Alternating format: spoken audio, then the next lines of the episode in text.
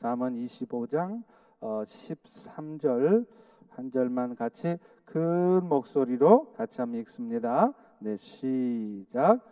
충성된 사자는 그를 보낸 이에게 마치 추수하는 날에 얼음 냉수 같아서 능히 그 주인의 마음을 시원하게 하느니라. 아멘. 오늘 모신 박hin민 목사님은 어, 교계 너무 잘 알려지신 분이십니다. 나성 영락교회를 오랫동안 목회하면서 어, 엄청나게 큰 교회로 성장시키셨고 지금 은퇴하신 후에도 전 세계를 새생명 선교회라는 선교회를 통해서 어, 선교하는 일에 힘을 쏟고 어, 계십니다. 어, 제 그제 귀한 은혜 주셨고 오늘 또 일부 예배도 많은 은혜를 주셨는데 또 2부 예배도 동일한 은혜가 임할 줄로 있습니다. 우리 목사님 맞을 때 큰 박수로 환영해 받겠습니다.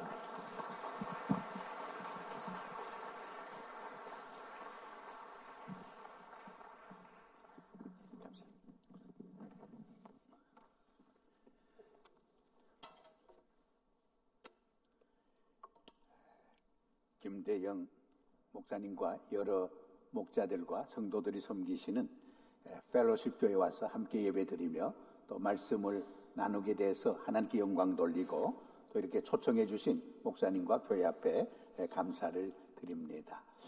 교회를 섬겨 보면 하나님을 감동시키고 성도들을 감동시키며 세상을 감동시키는 성도들이 많이 있습니다.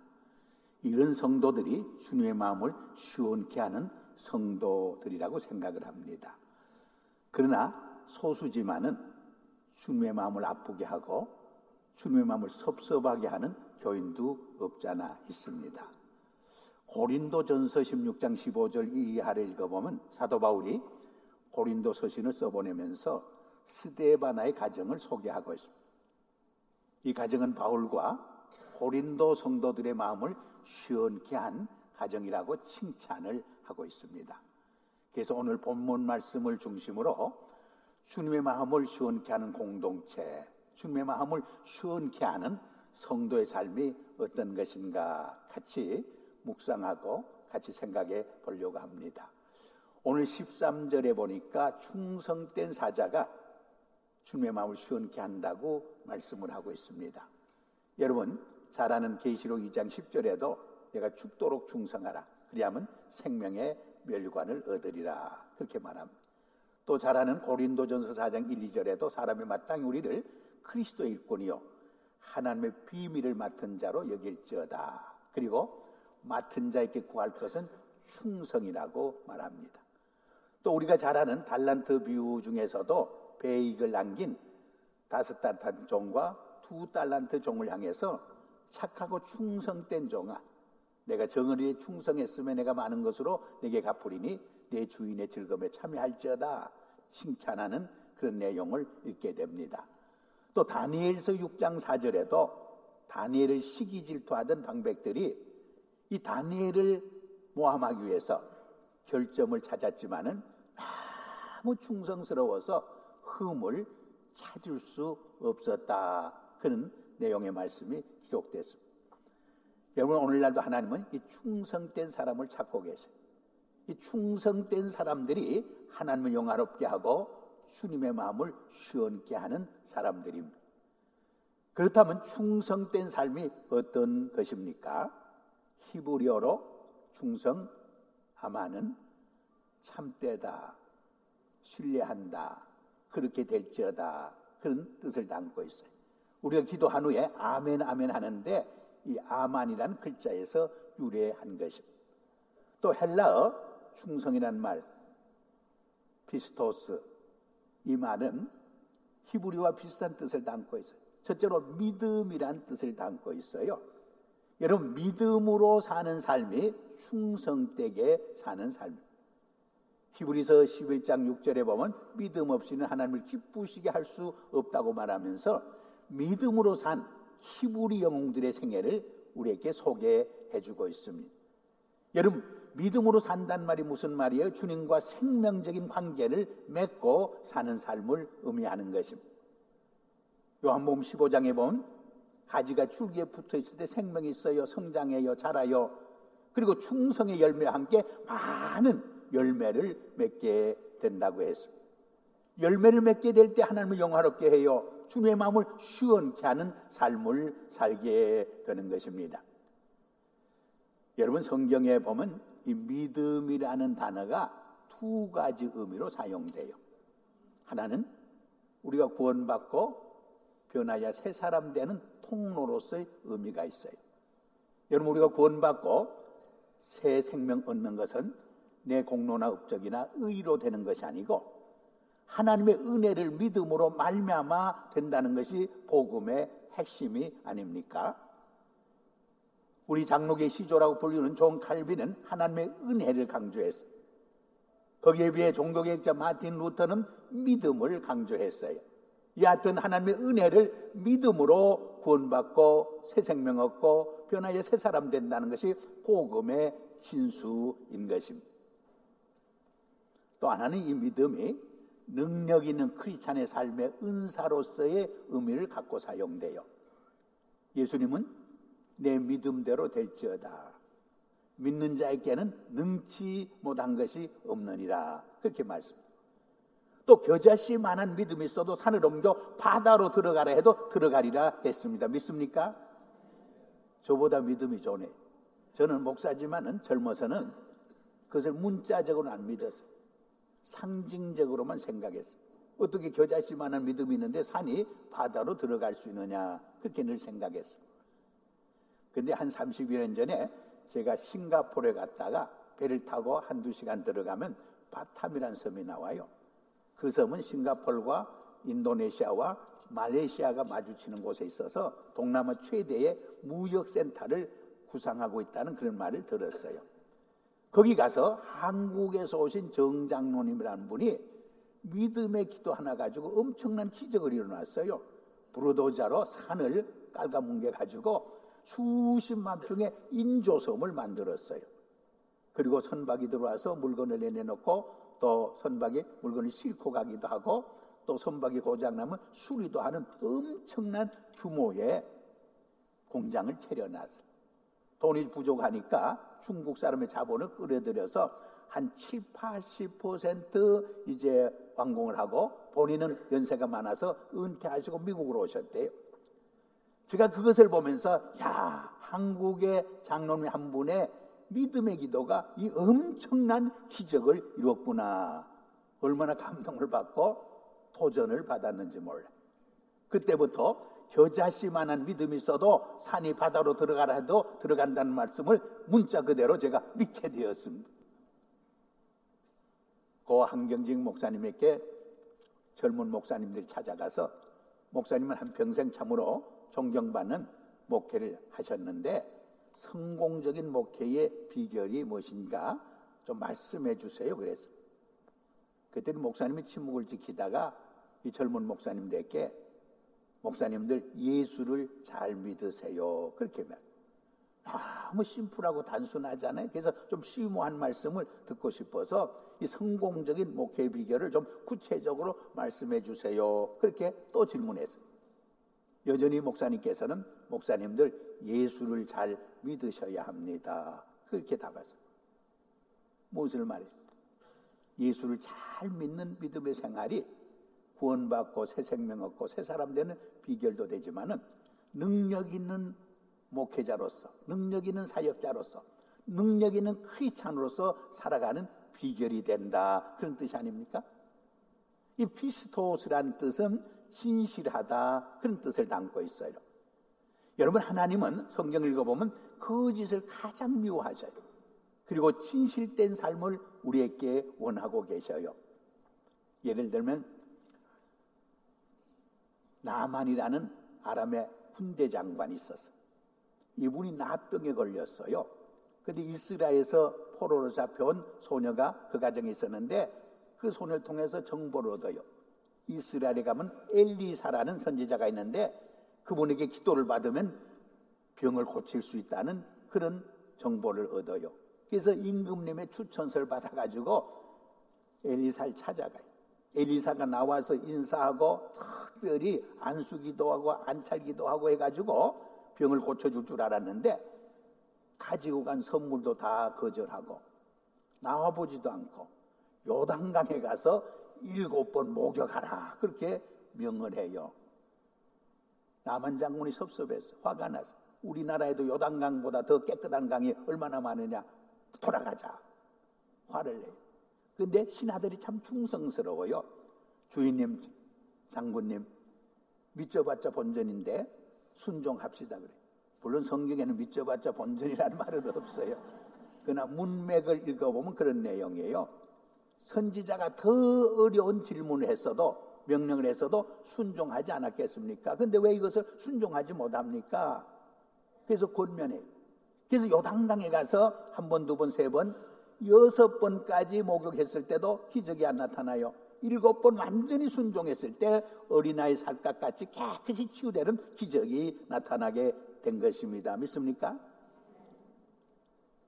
그런데 게하서가 그 선물이 탐이 났어. 그래서 그들 쫓아가서 주인이 우리 선생님이 선물을 원한다고 거짓말하고 선물을 받아요. 엘리사가 영적으로 그것을 알아요. 책망해요. 그러자 남한 장군의 문둥병이 나병이 키어사에게 옮기게 됩니다. 여러분 너무 가혹하지 않아요? 초대교회가 성장 붕할 때도 많은 사람들이 자기 재산을 바쳐서 하나님께 바쳐요. 그저 아나니아 삽비라 부부도 모든 재산을 팔아서 다 바치기로 결심을 해요. 근데 시간이 가면서 아까운 생각이 들어요. 그래서 반은 감춰두고 반은 가지고 와서 전부라고 하나님을 속이고 성령을 속여요. 그때 사도들의 책망을 받고 부부가 세상을 떠나요. 여러분 너무 지나친 징계잖아요. 그러나 거기에는 이유가 있어요. 썩은 사과 상자의 원리가 있어요. 사과 하나가 썩으면 아까워도 빨리 처분해야 돼.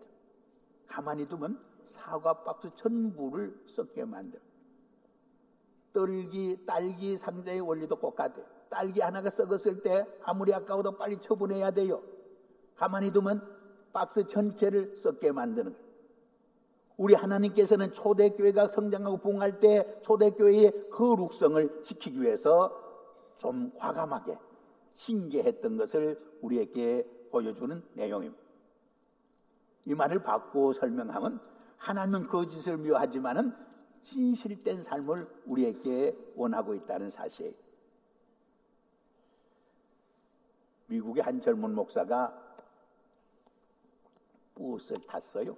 버스를 타고 보니까 시내 가서 햄버거라도 하나 사 먹어야 하는데 돈을 가지고 안 나왔어. 그래서 내릴까 말까 하는데 버스 가고만 떠나버려요. 근데 다행히 버스 운전기사가 많은 체인지를 거스름 돈을 줘요. 시내 가서 햄버거 하나 사 먹을 만큼 많은 돈을 거슬러 줘요. 그래서 우리 하나님 신통하다. 이 젊은 목사가 굶을까봐 이렇게 돈을 많이 거슬러 주는구나. 감사한 생각이 들었어요. 근데 조금 있다가 양심의 소리가 들려요. 아니 내가 목사인데 많이 받았으면 되돌려 줘야지 무슨 말이야. 아, 그래서 마음의 갈등이 생겨요. 여러분도 은행이나 백화점에 가서 10불짜리, 20불짜리 하나 더 올 때가 있잖아요.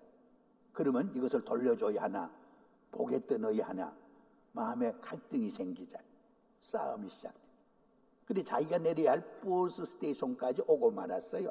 그때 용기를 내서 You made a mistake. 잘못 계산해 줬어야 하고 많이 받은 돈을 다 돌려줘요. 그저 운전기사가 No, I didn't make a mistake. 내가 잘못 계산해 준 게 아니에요 하고 간증을 시작하더. 어제가 마침 오프데이인데 주일날이었어요. 교회 갔는데 바로 이 목사님 교회 갔대. 이 목사님이 크리스 않은 정직하고 진실되게 살아야 한다 설교해서 이 목사님이 얼마나 정직한가 한번 테스트해 보기 위해서 잔존을 많이 주었다고 그래. 아, 등골에 식은 땀이 쫙 흘렀어요. 여러분, 예배가 끝난 후 저와 우리 김 목사님을 테스트하는 경우는 한 분도 없으시기를 바랍니다.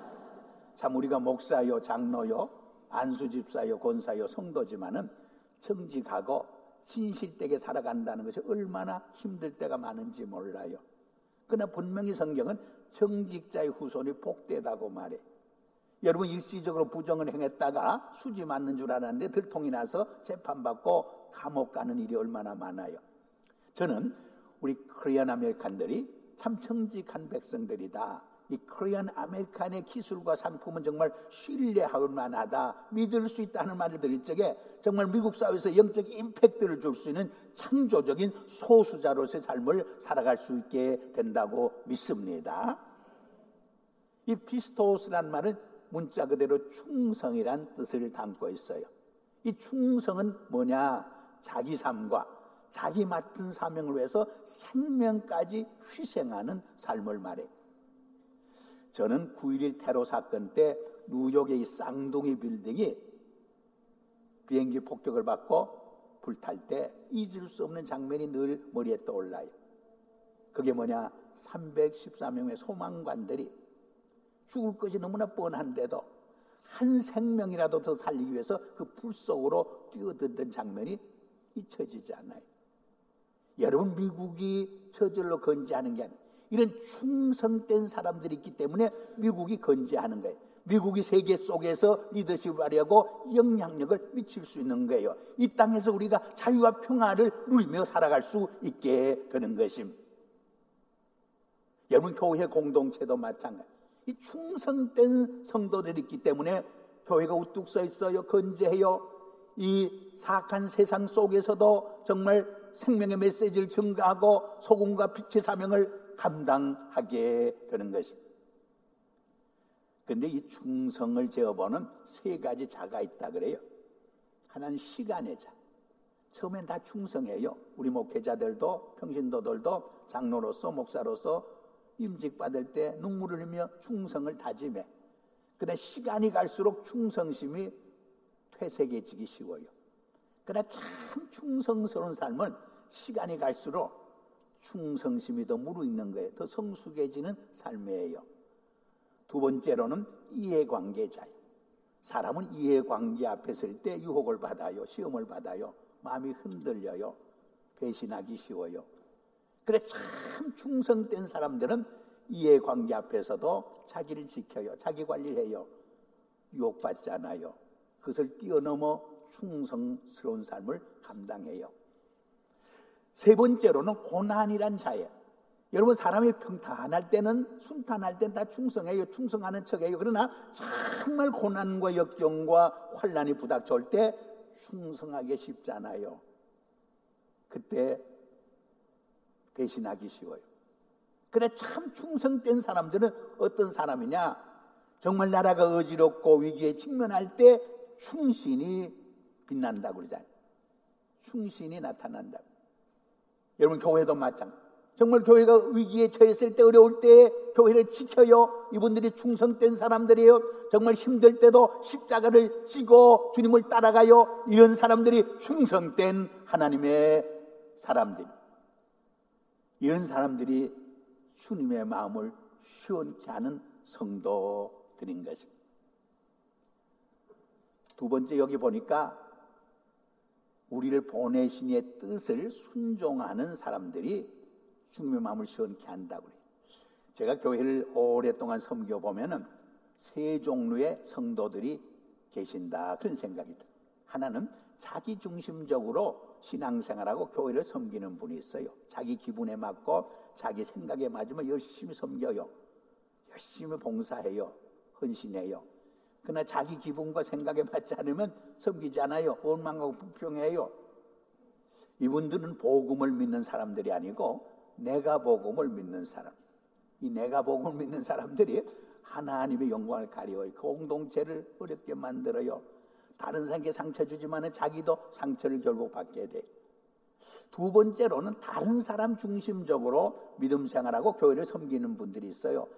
참 좋은 것 같은데 다른 사람은 너무 의식하고 눈치를 보다 보니까 그 믿음과 섬김이 형식적이고 의식적이 되기 쉬워요. 예수님이 가장 미워하고 질책했던 바리새인들의 이중적이고 위선적인 삶으로 빠져들기 쉬운 거예요. 그리고 세 번째로는 정말 주님 중심으로 교회를 섬기는 분이. 이런 분들이 하나님의 영광을 드러내 주님 마음을 시원케 하는 성도들이에요. 요한복음 4장 34절에 보면 예수님이 이런 고백을 해요. 나의 양식은 나를 보내신 이의 뜻을 순종하고 일을 이루는 것이라 그런 고백을 예수님이 십자가를 앞에 놓고 할 수만 있으면 이 자리 내게서 지나가게 하소서. 그러나 내 원대로 마옵시고 아버지의 원대로 되어지다. 아버지 뜻에 자신을 처복종시킴으로 하나님의 영광을 드러내요. 하나님의 인류 구속의 성업을 성취해요. 그리고 자기 자신도 하나님의 우편에 하는 영광을 누리게 되는 것입니다. 우리도 마찬가지. 나를 보내시고 우리를 보내신 하나님의 뜻을 분명히 이해하고 그 뜻을 지키고 순종하며 살아갈 때 하나님을 용화롭게 해요. 주님 마음을 시원케 해요. 궁극적으로 나도 복을 받는 성공적인 인생을 살게 돼요. 하나님이 나를 복의 근원이 되게 하셔요. 축복의 통로로 사용해 주셔요. 내가 생각하는 이상으로 나를 걸작품 인생으로 빚어 가시게 되는 것입니다. 그리고 그 다음 구절에 보니까 추수하는 날에 초점을 맞춰 사는 성도들이 주님의 마음을 시원케 하는 성도들이에요. 이 추수하는 날은 하나님 앞에서 내가 평가를 받는 날을 말. 쉽게 말해서 심판받는 말. 우리 크리스찬의 삶은 내 기분과 내 생각과 내 지식을 따라 사는 삶이 아니에요.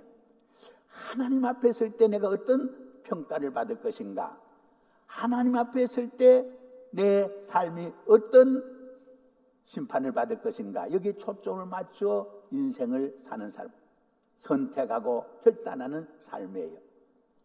여러분, 시험 치는 날이 공부하지 않은 학생들에게는 시옥의 날, 욕 보는 날이에요. 벌 받는 날이에요. 징계를 받는 날이에요. 심판받는 날이에요. 그러나 공부를 열심히 한 학생들에게는 그날이 축복의 날이에요. 영광의 날이에요. 상급 받는 날이에요. 자기가 인정받는 날이에요. 구약에 보면 요셉이라는 인물이 등장해. 예수님의 모형이라고도 말해요. 그 요셉은 둘이 뭐 꿈꾸는 자였어. 별명이. 그 꿈 때문에 형제들이 시기질 투심을 받아요. 그러나 아버지 어머니는 그 꿈 이야기를 마음에 간직했다고 그래요. 이것이 부모와 형제자매 차이기도 해요. 그리고 하루는 아버지가 저 세겜에서 양을 치는 형들을 좀 가서 보고 오라고 심부름을 시켜요. 그래서 세겜을 찾아갔는데 형들이 다 떠나고 없어요. 수소문해 보니까 요단이라는 지방으로 옮겨갔대. 요단을 찾아가요. 형제들이 보고 있다가 저기 꿈꾸는 자가 온다. 두리모가 온다. 그러면서 한 형제 중에 하나가 저놈을 이 차에 죽여버리고 말자.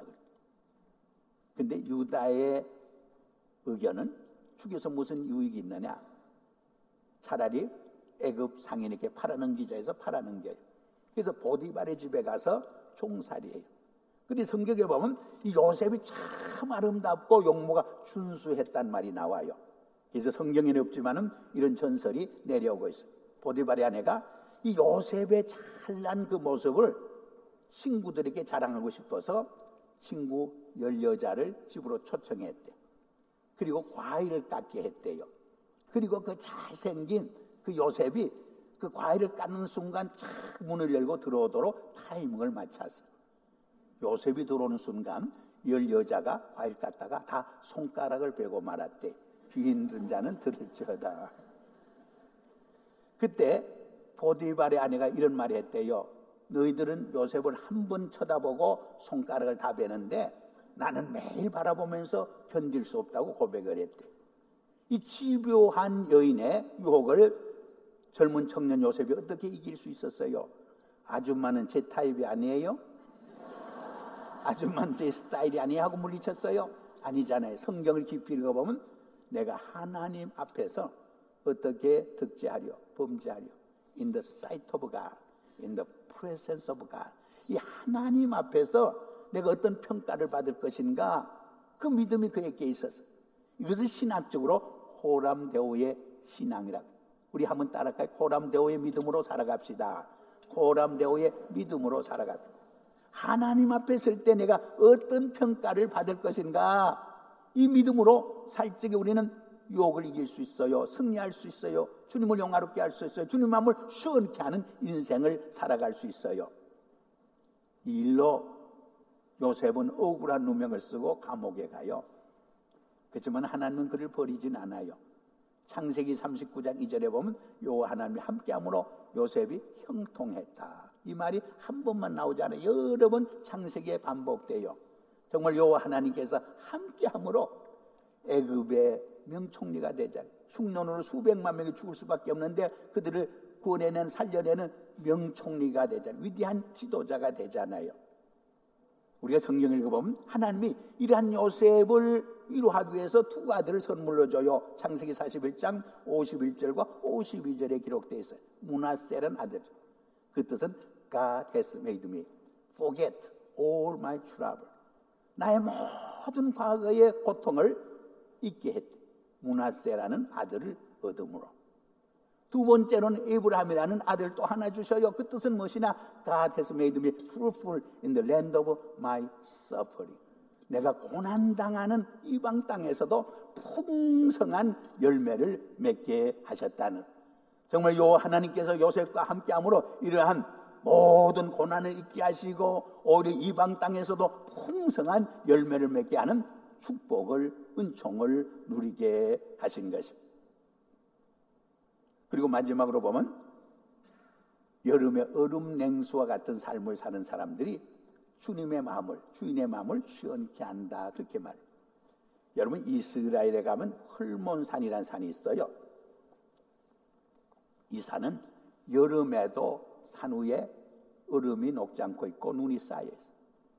그것이 이제 녹아내리면서 정말 그 물은 얼음 냉수가 되어서 지나가는 나그네 목마름을 해갈시켜주고 추수한 일꾼들의 그 칼증을 해갈시켜주는 얼음 냉수가 되는 거예요.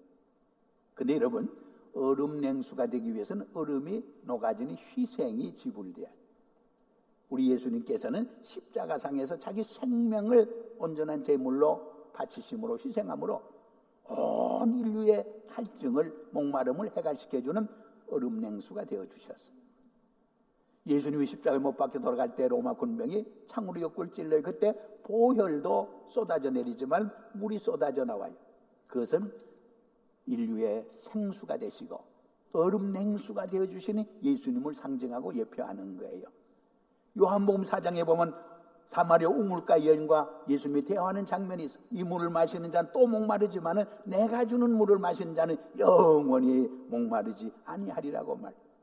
요한복음 6장에도 나는 하늘로서 내려온 떡이요 음료라고 말해 이 떡을 먹고 이 음료를 마시는 자는 그 속에 영원한 생명이 있다고 말해 그러나 이 떡과 음료를 마시지 않는 자는 그 속에 영원한 생명이 없다고 말해 이러한 주님은 제자들과 우리를 향해서도 뭐라고 말씀했어요 나를 따라오려거든 자기를 부인하고 제 십자가를 지고 나를 쫓을지니라 무슨 말 우리도 주님처럼 자기 십자가를 지는 희생이 있을 때 많은 사람들의 갈증을 해갈시켜주는 얼음 냉수와 같은 인생을 살아갈 수 있다는 것을 말하는 거예요.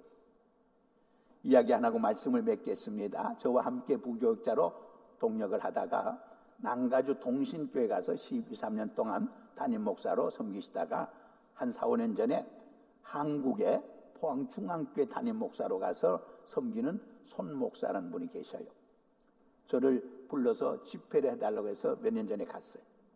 그 교회 가서 들은 이야기인데 오래전에 교회당을 건축할 때 있었던 실화예요. 안만순이라는 할머니, 70이 넘은 할머니가 한 분 계셨어요. 너무 가난하게 일평생 살아왔어요. 남에게 천대받고, 남에게 무시당하고, 상처받고, 가난하게 살아왔어요. 평생 소원이 손에 100만 원 한 번 쥐어봤으면 좋겠다 하는 소원이 있었는데 한 번도 100만 원도 쥐어보지 못해. 한 천 불 정도도 안 되는데. 근데 한 번은 목사님이 설교를 듣다가 하나님이 지혜 주셨어. 아, 소원만 하지 말고 행동으로 실천으로 옮겨야 되는구나 하는 지혜가 생겨. 그 적금을 들었어. 몇 년 적금을 들고 보니까 100만 원을 처음으로 은행에서 타서 손에 쥐었어. 막 하늘을 날 것 같아. 얼마나 기쁘고 행복한지 모르겠어요. 그래서 평생 입어보고 싶었지만 입어보지 못한 한복 한 벌 사입기 위해서 한복 가게로 달려갔어요. 근데 너무 할머니가 누추하고 홈레스처럼 냄새나고 하니까 사람 취급을 안 해. 말을 해도 대꾸도 안 해. 인간 취급을 안 해. 그 상처를 받아. 그래서 할 수 없이 백을 열어서 은행에서 탄 새 돈 100만 원을 착 보였더니 주인이 180도로 태도가 달라져.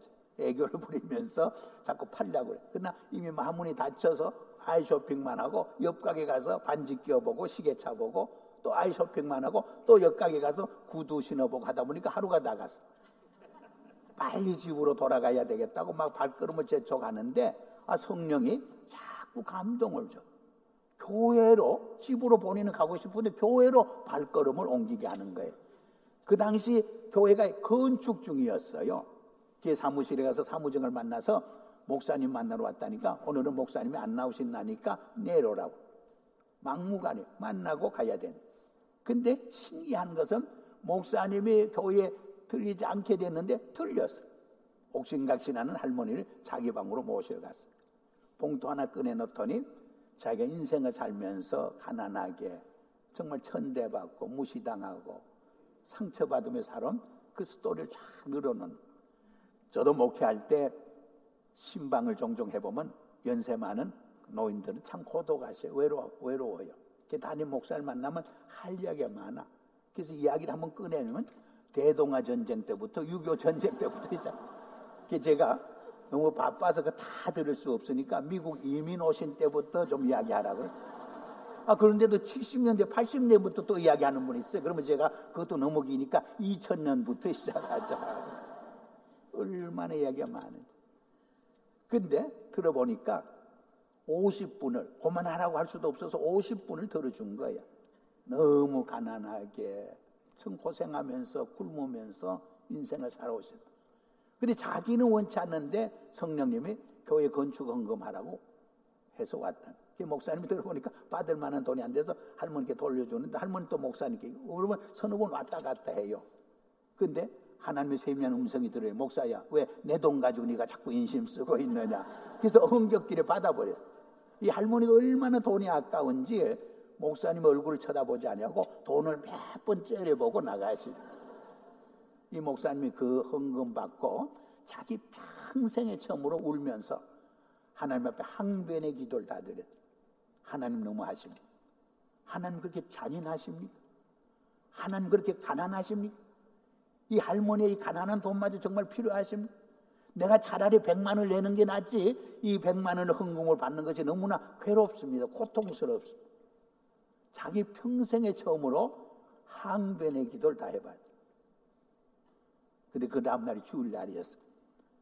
설교 원고에도 없는데 안만순 할머니 이야기를 해버렸어. 많은 성도들이 감동을 받, 은혜를 받았어요. 아마 광고가 설교 후에 있었던 것 같아요. 한 교인이 뻘떡 일어서더니 목사님 그 할머니에게 제가 한복 한번 사드리고 싶습니다. 한 교인이 박수를 쳐. 또 한 집사님이 뻘떡 일어서더니 목사님 제가 그 할머니께 구두 한 켤레 사드리고 싶습니다. 또 박수. 장로님이 일어서더니 목사님 제가 그 할머니 돌아가실 때까지 양식을 책임지겠습니다. 이 할머니 백만 원 바치고 수지 맞았죠. 근데 이 할머니의 백만 원의 헌금이 그 공동체 엄청난 기적과 변화를 일으켰어. 그 당시에 3분의 2는 건축헌금하고 3분의 1은 건축헌금을 안 했어. 근데 3분의 1이 참부하게 돼요. 또 했던 3분의 2도 더 무료해요. 그래서 70억 예산으로 건축이 시작됐는데 140억이 나왔어요. 그래서 훌륭하게 건축을 마무리했어요. 그때 목사님이 깨달았어요. 하나님의 생각과 목사님 자신의 생각이 다르다는 것을. 왜 하나님이 그 가난한 할머니의 헌금을 받게 하셨는지 하나님의 섭리와 뜻을 깨닫게 되었어요. 사랑 여러분, 안만순 할머니와 같은 여러분 한 분 한 분의 헌신을 통해서 이 공동체 기적이 일어나고 변화 역사가 일어나고 그 변화의 물결이 우리 워싱턴과 미국을 새롭게 하는 놀라운 역동적인 역사가 나타나길 바랍니다. 말씀을 맺습니다. 저는 교회는 세 종류 교회가 있다는 그런 생각. 쓰리엠으로 표현해요. 하나는 뮤지엄이 된 교회, 박물관이 된 교회가 많아. 서양에 가면 엄청난 교회 건물이 있어요. 웅장한. 텅텅 비어 있어요. 생명력이 사라져서. 박물관, museum이 되어 있어요. 수만 명, 수천 명 모이지만은 maintenance, 현상 유지에 급급한 제도화된 교회들이 대부분에 너무나 많아요. 생명력이 없어요. 수에 상관없이 말씀과 성령의 역사 속에서 생명의 무브먼트가 일어나는 역동적인 공동체가 있습니다. 이런 공동체가 생명을 살리고 세상을 변화시켜가고 하나님을 감동시키고 주님의 마음을 시원케 하는 공동체라고 믿습니다. 우리 펠로시 교회가 이런 공동체가 되기를 주임으로 축복합니다. 기도하겠습니다. 아버지 하나님 감사합니다. 이렇게 아름다운 공동체를 세워주셨는데 목사님과 모든 재직들 성도들 이 10월장에서 정말 마지막 시대의 이교를 통해서 이루어가는 가 하나님을 위한 구속의 역사와 선교의 비전을 이루어가는 생명력이 넘치는 역동적인 공동체가 되게 하여 주시옵소서 예수님 이름으로 감사하며 기도하옵나이다. 아멘.